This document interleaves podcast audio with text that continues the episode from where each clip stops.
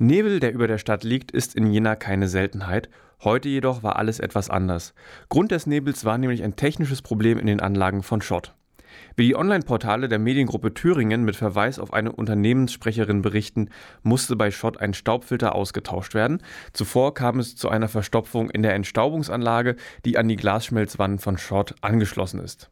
Dabei verteilten sich die Dämpfe ungefiltert über der Stadt. Hauptbestandteil des Nebels sei Wasser gewesen, sowohl Schott als auch die Stadt Jena gaben Entwarnung. Eine Gefahr für die Gesundheit bestehe nicht und so bleibt am Ende nur die Vermutung, dass Schott auf den Spuren der Partei Die Partei unterwegs ist. Alle reden vom Wetter, wir machen es.